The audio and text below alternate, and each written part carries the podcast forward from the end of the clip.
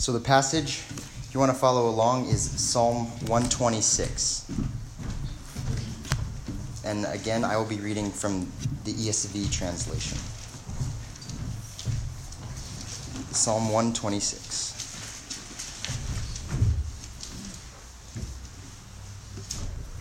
A Song of Ascents.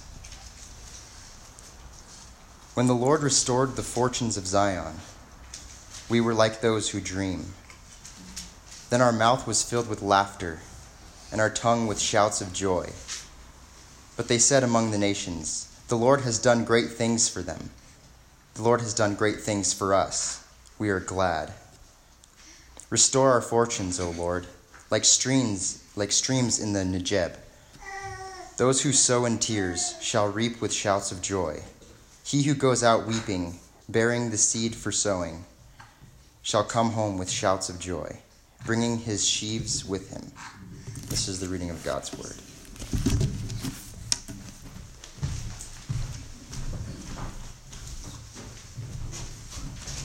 Good morning.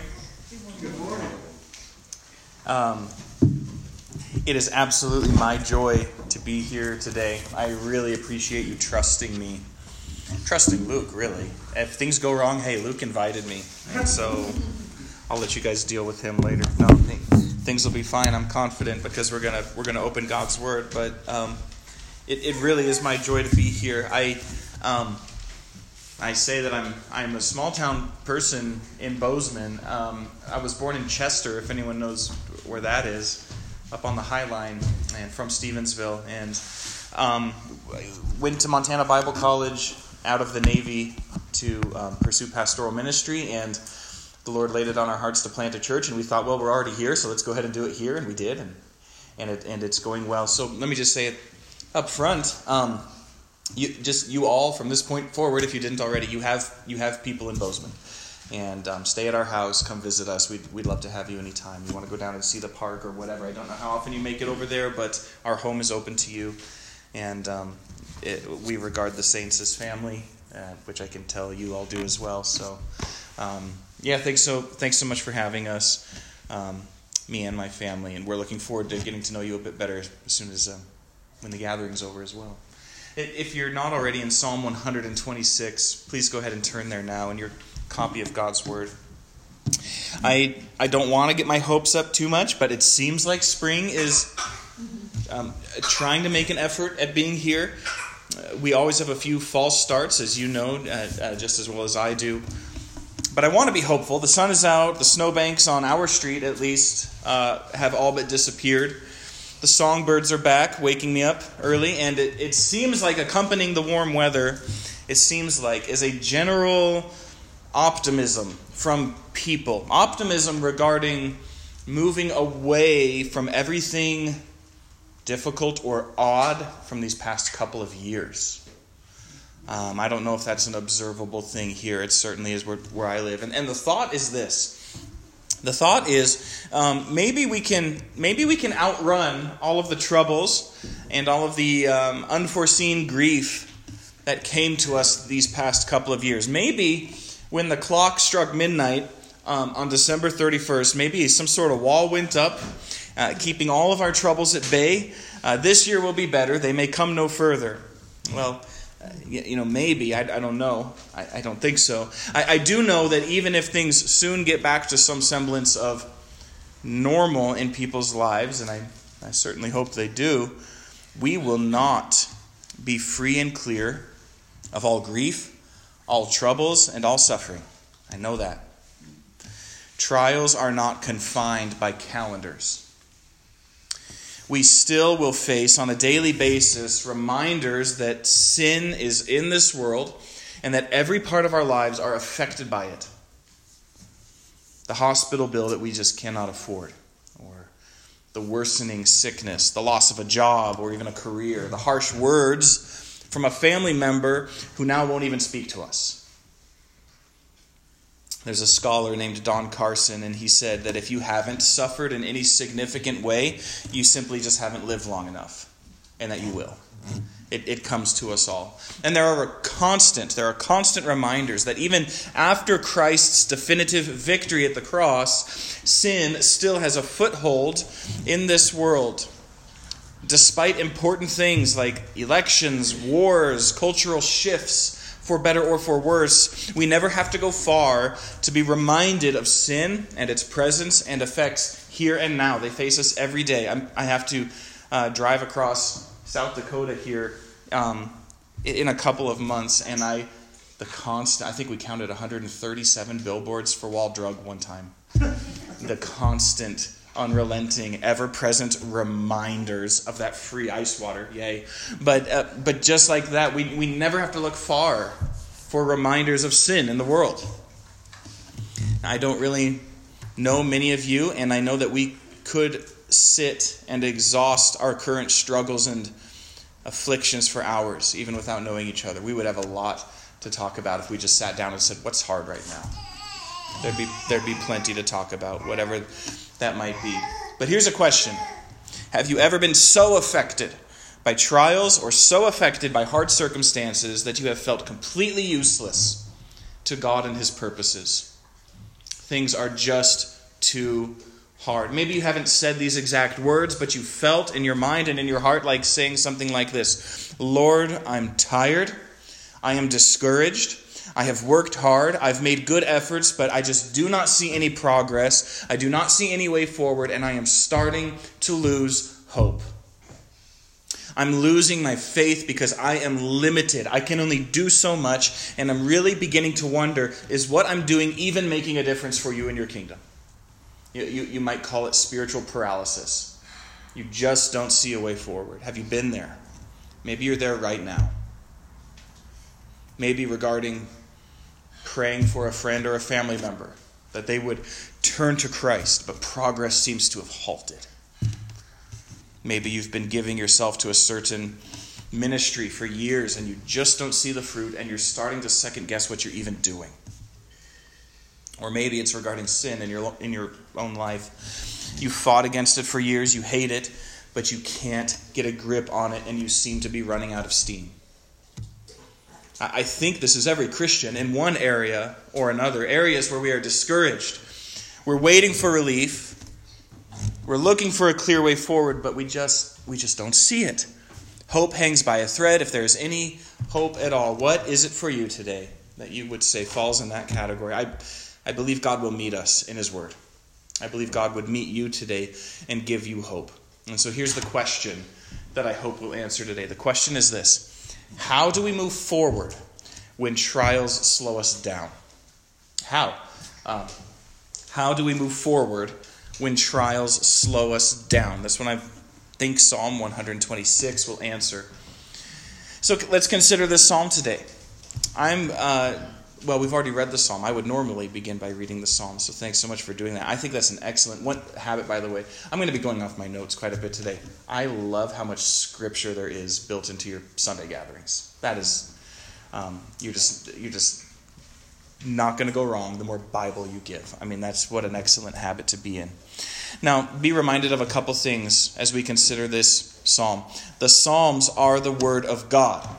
They are divinely authored and they are for us. Sometimes I think that uh, the wisdom literature, namely the Psalms and the Proverbs, we, we unofficially relegate them to like little day calendars that go strictly on our grandmother's windowsills. Like that's oh that's a cute little saying. Let's put a cat and a flower there and, and put it on a little. Thing. Won't that be a nice reminder? Well, it's fine if you want to put the Psalms on the calendar, but they, they are the authoritative Word of God for our life today. They are divinely authored and they are for us. All scripture, including Psalm 126, is profitable for us. That's what Paul says in 2 Timothy 3. Paul says in 2 Timothy 3 that Psalm 126 is profitable for us. That means it will improve our, our situation in the sense of giving us a greater understanding of righteousness, of who Christ is, of what God is doing. We, we need Psalm 126. Whatever's going in, in your life personally, whatever's going on in your family, whatever's going on in this church body, know this. Through Psalm, I can say this for certain. because it's scripture. Through Psalm 126, God intends to make you more like Christ today. That's, that's our approach to Scripture. We know that factually. He intends to change us by His Word. It never returns void, it always accomplishes its purpose. So that means we can be, I love the word, expectant. We are opening God's Word and we are seeking to understand it. We can be expectant that God is going to work through His Word in us today. You will not leave here with all of your problems gone. I, I wish that were the case. But you can leave here with a bigger picture of your God, who is Lord over your trials, over your problems. So, to that end, let me pray. God, we just ask for your help. Um, you have given us many promises in your word, and they all find their yes and amen in Christ. And so we are excited about Psalm 126. Would you please meet us by your word today in powerful ways? Ways that speak to us very personally, ways that speak to this church as a body uh, ways that show us how glorious you are, God. Help us, we pray, in Jesus' name. Amen. Psalms are a helpful gift from God. Um, when we find ourselves worn out, with no energy to keep going, maybe lacking joy, and wondering what the point is, we can say, I, I think God gave us a psalm for that. Here's what the Psalms do. I'm speaking very broadly. Here's what the Psalms do, broadly speaking. They help us see how we should process and move forward in an, in an array of situations. They show us how to think and feel as children of God. Because even our thoughts and emotions, just like everything else, our thoughts and emotions are affected by sin, and our thoughts and emotions need to come under God's instruction. Our, our culture would tell us um, that your emotions are, are the standard for absolute truth. What a dangerous thought that is to be governed by our flippant roller coastering emotions. And, and, and it's just a lie. Even our emotions and how we feel and respond and think need to come under God's authority and His divine instruction. Our, because our emotions are not off limits for sin. Sin affects them. So, like every part of our lives, we need to, we need to feel rightly. You, you can feel wrongly. We need to feel rightly according to God's instruction in His Word. Because we do often feel helpless, we do often feel joyless. How, how would God have us react to these hard things in life? Feelings of hopelessness and insurmountable trials. Well, those feelings and those circumstances are not unique to us. It, it's evident from the psalm. Israel felt that way too. Um, the author of this psalm depicts a scene of discouragement, a scene of not seeing a way forward. If we're going to understand what God intends here, we, we have to consider the details of this psalm that was just read for us. Now, what's going on in this psalm? It matters. First of all, this psalm was likely written shortly after one wave of exiles returned to Israel from Babylon. Pro- probably. You recall that uh, both the northern and southern kingdoms fell, and that the southern kingdom was marched off to Babylon for about 70 years in exile. They were away from their homeland. Most importantly and significantly to them, they were away from their, from their temple and from all that was familiar. And so the text begins by talking about God restoring the fortunes of Zion. And some translations say, restore the captives of Zion, because that is probably the event in view here. The captives coming back home, being allowed to return to their home. But also, and I'm, I'm so glad you read this, this is a song of ascents. And, and you probably see that in your Bible. Right under the title, it should say a song of ascents or maybe a song of degrees. And here's what that means it means that this, uh, it would be common to recite this psalm while on your way to the temple to worship or to attend a festival as you are um, ascending up to Jerusalem because Jerusalem was uh, is on a hill so you would ascend up to the city um, singing these psalms of ascents as you traveled. You are traveling up to the place where God historically meets with his people. Whatever occasion is going on, it is clear from the author's perspective that things are pretty bleak. Some of the Jews are back in Israel at this point, but they, they largely have to start over, and not all of them came back. And, and think about this they have psalms that are made for reciting on the way to the temple. But oh, yeah, the temple has been leveled, the temple has been destroyed. It was taken down upon their exile, it needs to be rebuilt. If you spend much time uh, in the eastern part of the state, farmers will tell you how hard last year's drought was. It was, um, I mean, I mean, we, I think, I think the, um, I think the Flathead Valley and the Gallatin Valley are the two most fertile places for agriculture in the state. But out east, they had they had a really really hard time. They already struggle to get enough rain, but when drought comes, things just become downright bleak. They become desolate. Israel had come back to an essentially desolate place. Only a portion of their people were with them. There was no temple. These are discouraging things for the author of this psalm. But turn your focus off of your circumstances and onto God. God met his people then, he meets his people now. He meets us today with these same words. Whatever desolate place we are in, whatever trial we face, our God is a God who knows, a God who cares, and a God who never changes.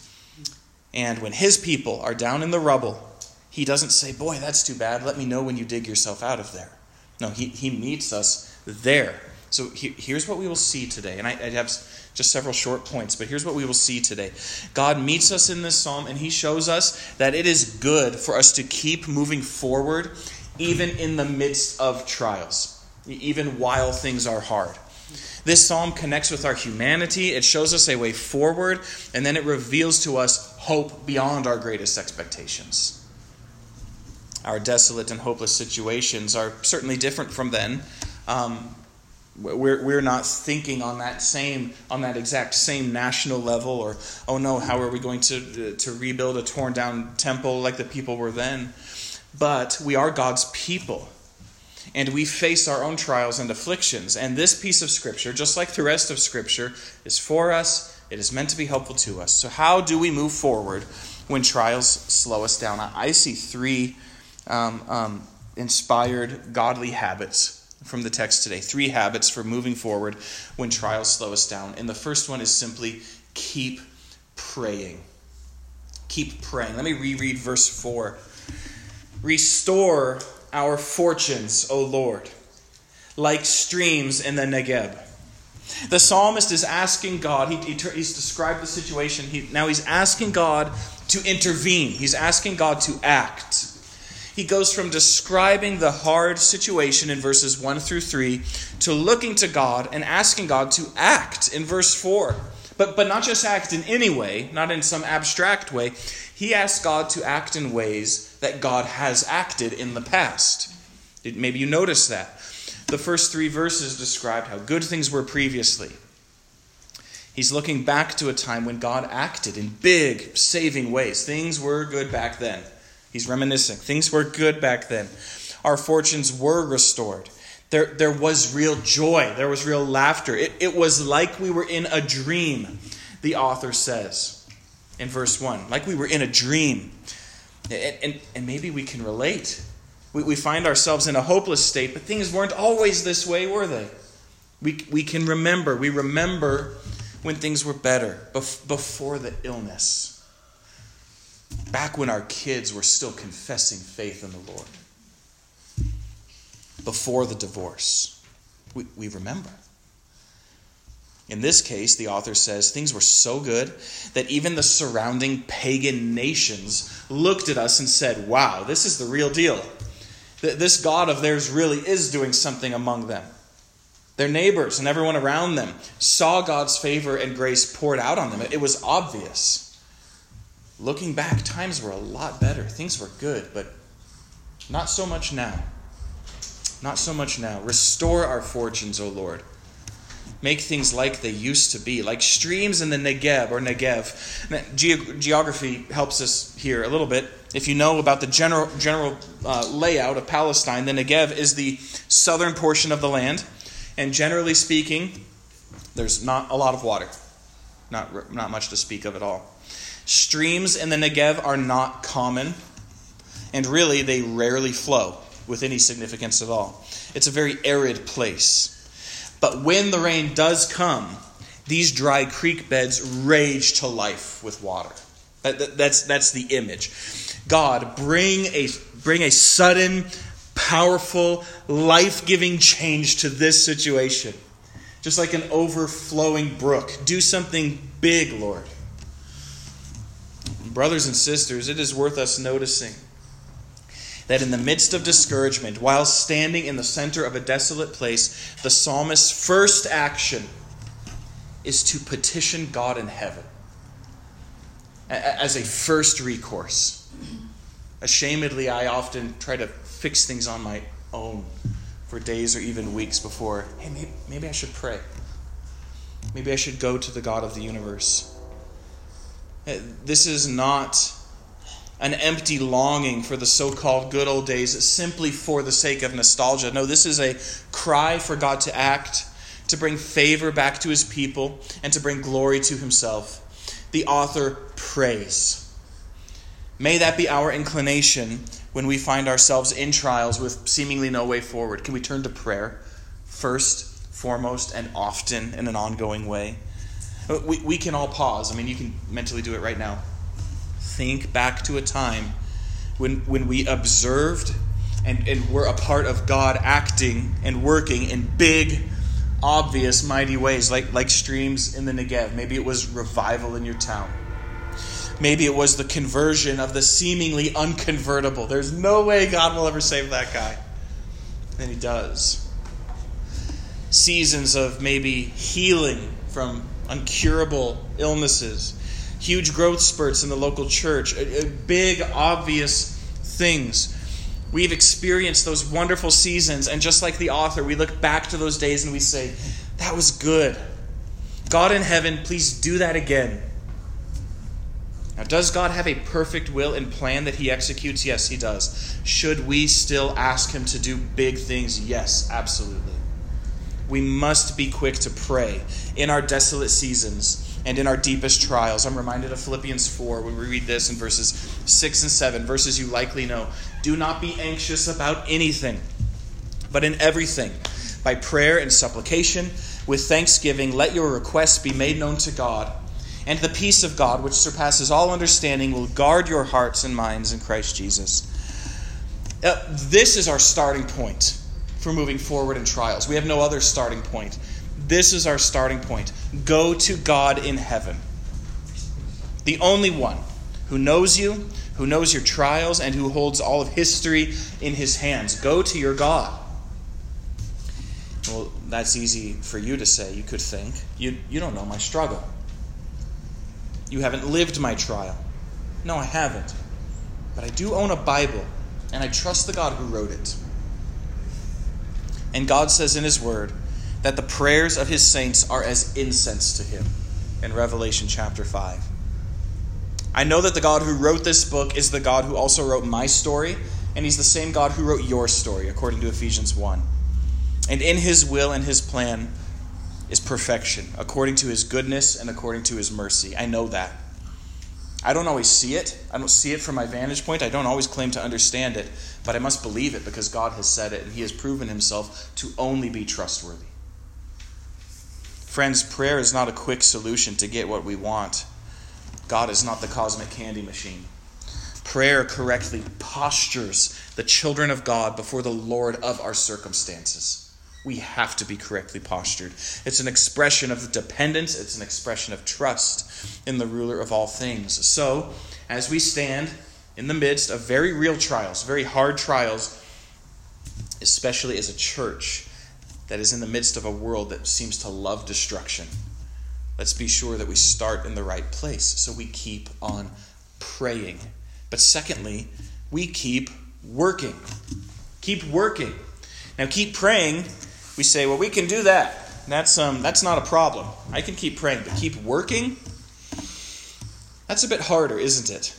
Because it's one thing to, to toss up a quick prayer for a family member. Yeah, sure, I can do that. Yeah, Lord, please help. You know, I can, I can do that.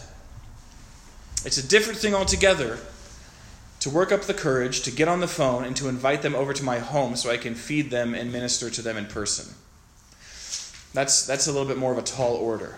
Keep on working. Do we have to? Well, let's look back at our psalm. Look at verses 5 and 6. Those who sow in tears shall reap with shouts of joy.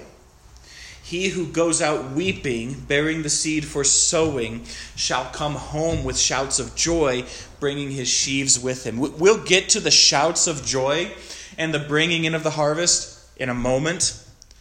But first, we keep working. I don't know what you're facing in your life that is hard today. I don't know exactly all the aspects of the life uh, of the author of this psalm. I don't know all that. I don't know everything that informed his words here, but I don't think we have to understand all of those details to see some major truths for us. We are meant to see what God put in this psalm, and here is what we see. I'm going to point out the obvious. Are you ready? Yeah, big, big statement here.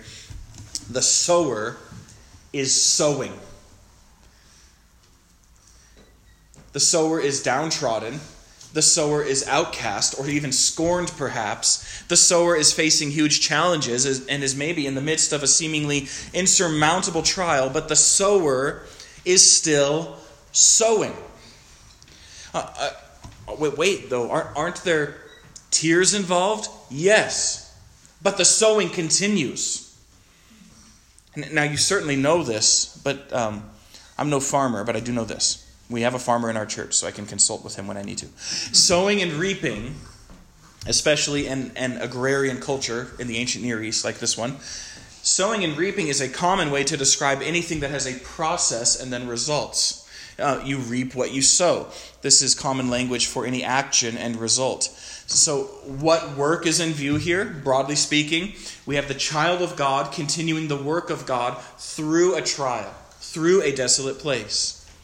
And why does it matter that the child of God is sowing in tears? Now, this may sound daunting, but it is the true word of God, and it's this Our tears must not stop our sowing. They, they must not. Our trials should not halt our work for the Lord. Our difficult situations must not cease our longing for Jesus to be known in my county and in your county and among the nations. Friends, let, let, me, let me say it really plainly. Sometimes we sow in tears, but, but we do sow. We don't only labor for the Lord when we're full of joy. We don't only labor for the Lord when things are going our way. We don't only strap on our boots and get to work when we wake up on the right side of the spiritual bed. That's that's our tendency. I know that. That's my tendency. It's easy to be a fair weather Christian. I know that. Loving God and proclaiming his excellencies when the sun is shining, but losing faith when things go dark. I know that. We walk into a trial or we find ourselves in a desolate place, and all we want to do in that moment is just set down our tools and go sit on the ash heap with Job. Progress halts, forward motion stops, prayers cease, motivation dies. We stop seeking the help and counsel of our brothers and sisters. Coming up against an obstacle, we often just shut down and crumple right where we stand. Our joy evaporates. We come through church doors less and less. We pray only over meals and even then, just very methodically. Our Bibles get dusty because we aren't reading them. All because we find ourselves in a trial where we see no way forward, and so we just sit out. Church, we are not called to operate that way. We are not called to operate that way. We are not given the option of stopping our work when life gets hard. God works in the darkest times. God works through hopeless days. It was out of the flood that Noah emerged, bringing new life to the earth. It was out of the dungeon that Joseph was exalted. It was off of the ash heap that Job was restored. From the belly of the fish came Jonah, and from the desolate wilderness came a voice crying out, Prepare the way of the Lord. Our Lord Himself faced the dark door of death and walked through it and now is highly exalted above all other names. God works in and through the dark places and the gloomy seasons. He never lifts his hands from the lives of his people. He doesn't do that. Even when things look hopeless from our limited point of view. So we don't stop. No, we take our tears with us into the field to work. Now, what does that mean? It means, it means we evangelize the lost, even when facing a rise in criticism and increasing ridicule. It means we continue to serve even without recognition and without praise. It means we keep reaching out to that son or that daughter or that parent or that spouse to let them know that we love them and we care about them and we want to see them repent and turn to the Savior. We don't stop working even when the tears are flowing. Keep discipling your kids. Keep pursuing your unbelieving spouse. Keep praying for your neighbor. If you grew up in the church, um, like I did, you have no doubt seen faithful saints who have been in the same small, marginalized ministry maybe for years. They're tired. They're seeing no fruit. They often, they often, I would say they regularly take their tears into the field with them. A missionary who has been on the field for years with no noticeable change in the hearts of those to whom he ministers. A father or a mother patiently and faithfully praying for and ministering to their child, hoping against hope that they will see Jesus as glorious and turn in faith to him.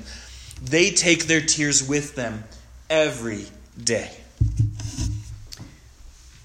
You have, many of you, maybe all of you, have undoubtedly sown through tears. Have you ever brought your tears with you into your trials? Maybe you've served on a difficult committee or team that had to make hard decisions. Maybe you're the only one keeping a small group or a ministry alive. You've had unforeseen drastic health issues in your family that have seriously affected your life. Or, or this, maybe you have been a friend to the difficult person in town because no one else is, and you know that you are their only connection to the Savior. Brother or sister, you have sown in tears. But I want to encourage you today. Your sowing through tears is good and is pleasing to our Lord. What you are doing matters for eternity. Here's a quote from William Plumer, who wrote an excellent study on the Psalms. He said this about this passage he said, There is no more precious fruit gathered from earth than that which springs from seed sown in tears, and pain, and sighing, and persecution. The Bible acknowledges that, yes, we do face hard things. We do go through seasons of little to no perceivable fruit, no perceivable growth, but the responsibility to keep working never goes away. Do you need to weep? Well, that's fine. Sometimes we weep. Keep working while you weep. And I know this can be hard, especially considering this. We don't always see the harvest. Uh, one pastor I, I, listened to said at one point many of the seeds that we plant in the ground will stay underground until we're underground. We, we may never see the fruit of those labors. We're not guaranteed to see the fruit in our lifetime. We work often through tears and we trust God with the results. Like we just read from Ephesians 2, we are His workmanship created in Christ Jesus for good works which God prepared beforehand that we should walk in them, sometimes even with tears. So, church, even in tears, please go to work. Work with the assurance that your Lord sees and your Lord knows. Keep working even in tears. Link arms with these saints around you, and when you struggle, don't do it alone. Struggle together, weep together, keep going together. Now, with all that said, I know that your strength is limited. My strength is limited. We're finite beings. We, we reach breaking points. We reach uh, walls that just can't be climbed over. We reach obstacles that we cannot find a way over, through, or under, or around. We are limited. And we're reminded of our limitations every day, which is why I'm so glad of the hope tucked into this song. And it's my third point keep trusting. Keep trusting um, keep praying, keep working, and third and last, keep trusting. This is where we receive tremendous encouragement, tremendous hope. Our tears are real, no doubt. Our trials are real, absolutely.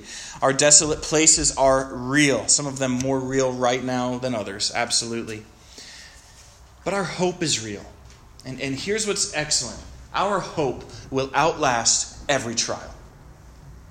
Every trial will die, but our hope will not. Verses 5 and 6, let me read them again. Those who sow in tears shall reap with shouts of joy. He who goes out weeping, bearing the seed for sowing, shall come home with shouts of joy, bringing his sheaves with him. Now, when we read Scripture, and when you are drawing the meaning out of a text, you make observations, observations of the text. And here is an observation I can easily make from verses 5 and 6. The author, the excuse me, the author makes a claim. A claim about which he is certain. And remember, the Holy Spirit of God inspired these words. He is certain about this claim. Do you see it? He prays, he keeps working, even through tears, and he knows that joy is coming. He knows that somewhere, somehow, on the other side of the tears, on the other side of the labors, there will be an abundant harvest. Now, here's what the author does not say he doesn't say, so with tears, and yeah, maybe things will work out. You know, there's, there's always hope. Kind of. Maybe things will work out. He doesn't say, push through trials and there's a chance things will turn out okay. He doesn't say that.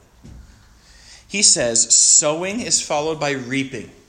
And when it comes to the people of God doing the work of God, there will be a harvest, and the harvest will be good, and it will be characterized by joyful shouts. That's a fact. You can take it to the bank. Desolation and tears and weeping will be turned into bounty and to singing you can see the image in your head. The sower tearfully placing his seeds in the earth, commending them to God, trusting the Lord for their nurture and for their growth. And after days, weeks, or months, something has sprouted and something begins to grow. Eventually, there is a ripe harvest. And the once weeping sower rejoices at what God has done because joy has come. Brothers and sisters, let this encourage you today. God is the Lord of the harvest. You have been plugging away, struggling through trials, maybe for years, wondering when things will get better, but you've been faithfully pursuing God in your life and in your relationships. God knows, God sees, and in His perfect timing and in His good way, the fruit of those labors will be known and celebrated. It will. That relief may come in part in this life. I pray that it does. But bank on this God's children will be welcomed into God's presence, and the Lord will greet his people by saying, Well done, good and faithful servant. On that day, there will be joy unending. On that day, there will be release from trials and desolation completely. That day will come for every child of God. Are we trusting in the Lord for the harvest of our labors? The author of Psalm 126 didn't see a clear way forward. He lamented that the glory of days past was gone. Yet he knew, because of the promises and because of the character of God, that the Lord would ultimately have his way. He knew that. Joy would come, sorrow would be no more. In every place, including this place, the day will come when every knee is bowed to King Jesus. He will be worshiped as he alone deserves, and then we will see the fruit of all the labors of all his people. We have that hope. Church, this separates the child of God from the unbelieving world, doesn't it? I, I don't know what, I mean, I'm being completely serious here. I don't know what unbelieving people cling to when life is hard. I don't know. Maybe their money, that can go away. Maybe their health, that will go away. Their possessions. To, to what do you cling, Christian? We go into the field day after day, often with our tears, with the full assurance, it's, it's already solidified, with the full assurance that the day is coming when the tears will stop, the struggle will stop, the harvest will be brought in, and God will call it good. Death will be no more. He will wipe away every tear, Revelation 21. And the knowledge of the glory of the Lord will cover the earth as the waters cover the sea. We have that promise ahead of us, and oh, what a promise it is. We look forward to that day. But we will end our time today not by looking just forward, but also by looking back. Look back to a time, another time, when people were looking to God for answers, they were looking to God for guidance, they were looking to God for direction, and they had 400 years of silence, 400 years of sowing and tears. The glory of God had departed the temple, we read in Ezekiel chapter 10, and the faithful in Israel are wondering where to find hope. Things are again desolate.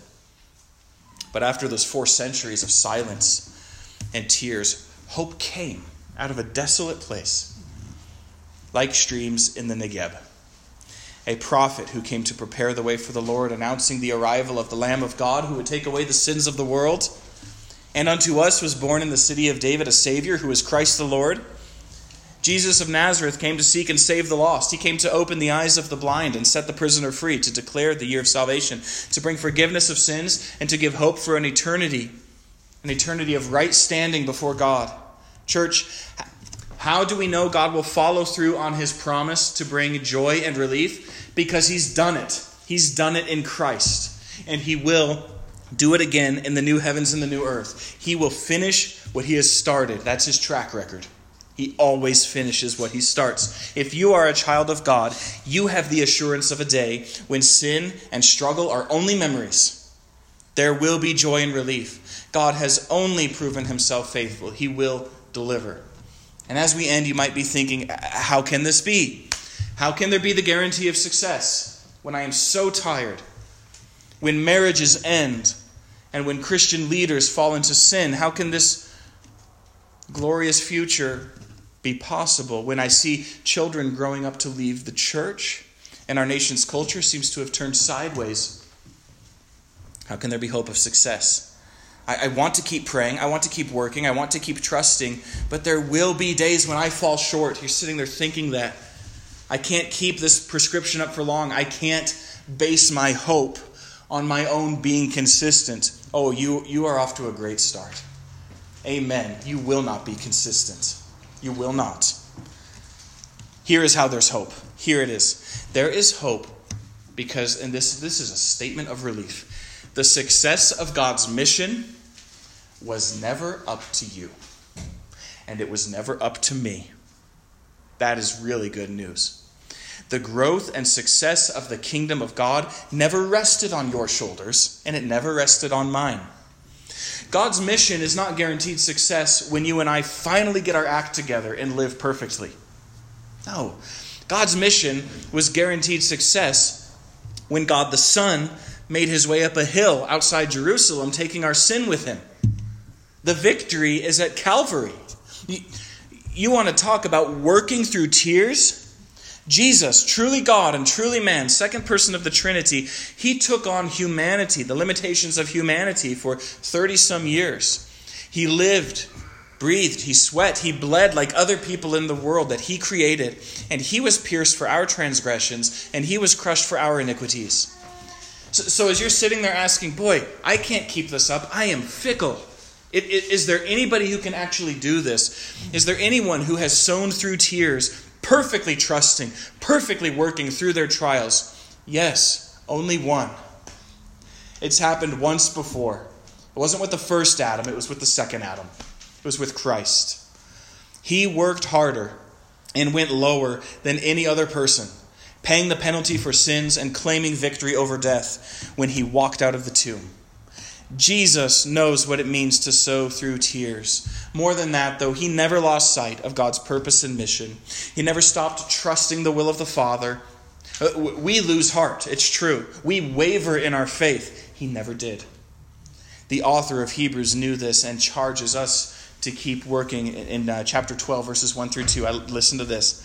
Let us run with endurance the race that is set before us, not looking to ourselves I, I inserted that. But looking to Jesus, the founder and perfecter of our faith, who for the joy that was set before him endured the cross, despising the shame, and is seated at the right hand of the throne of God. Jesus knew what was coming.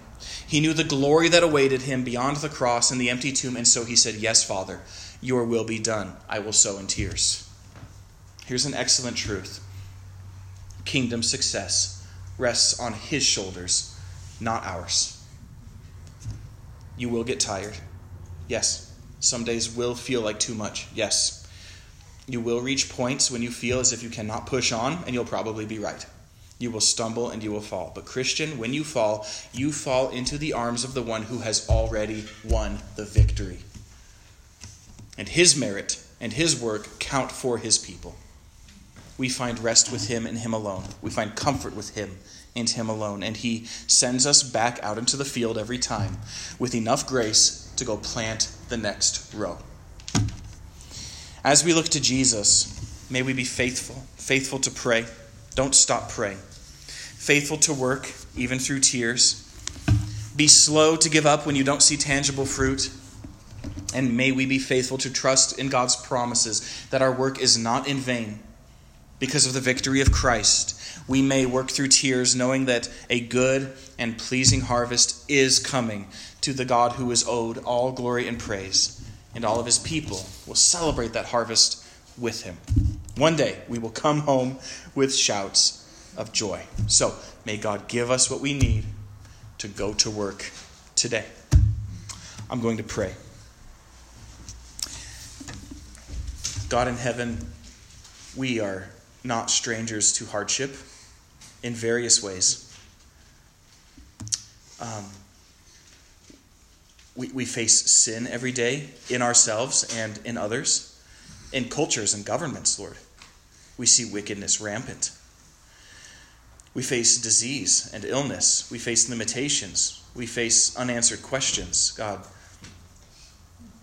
we long for eternity. But eternity is not yet here.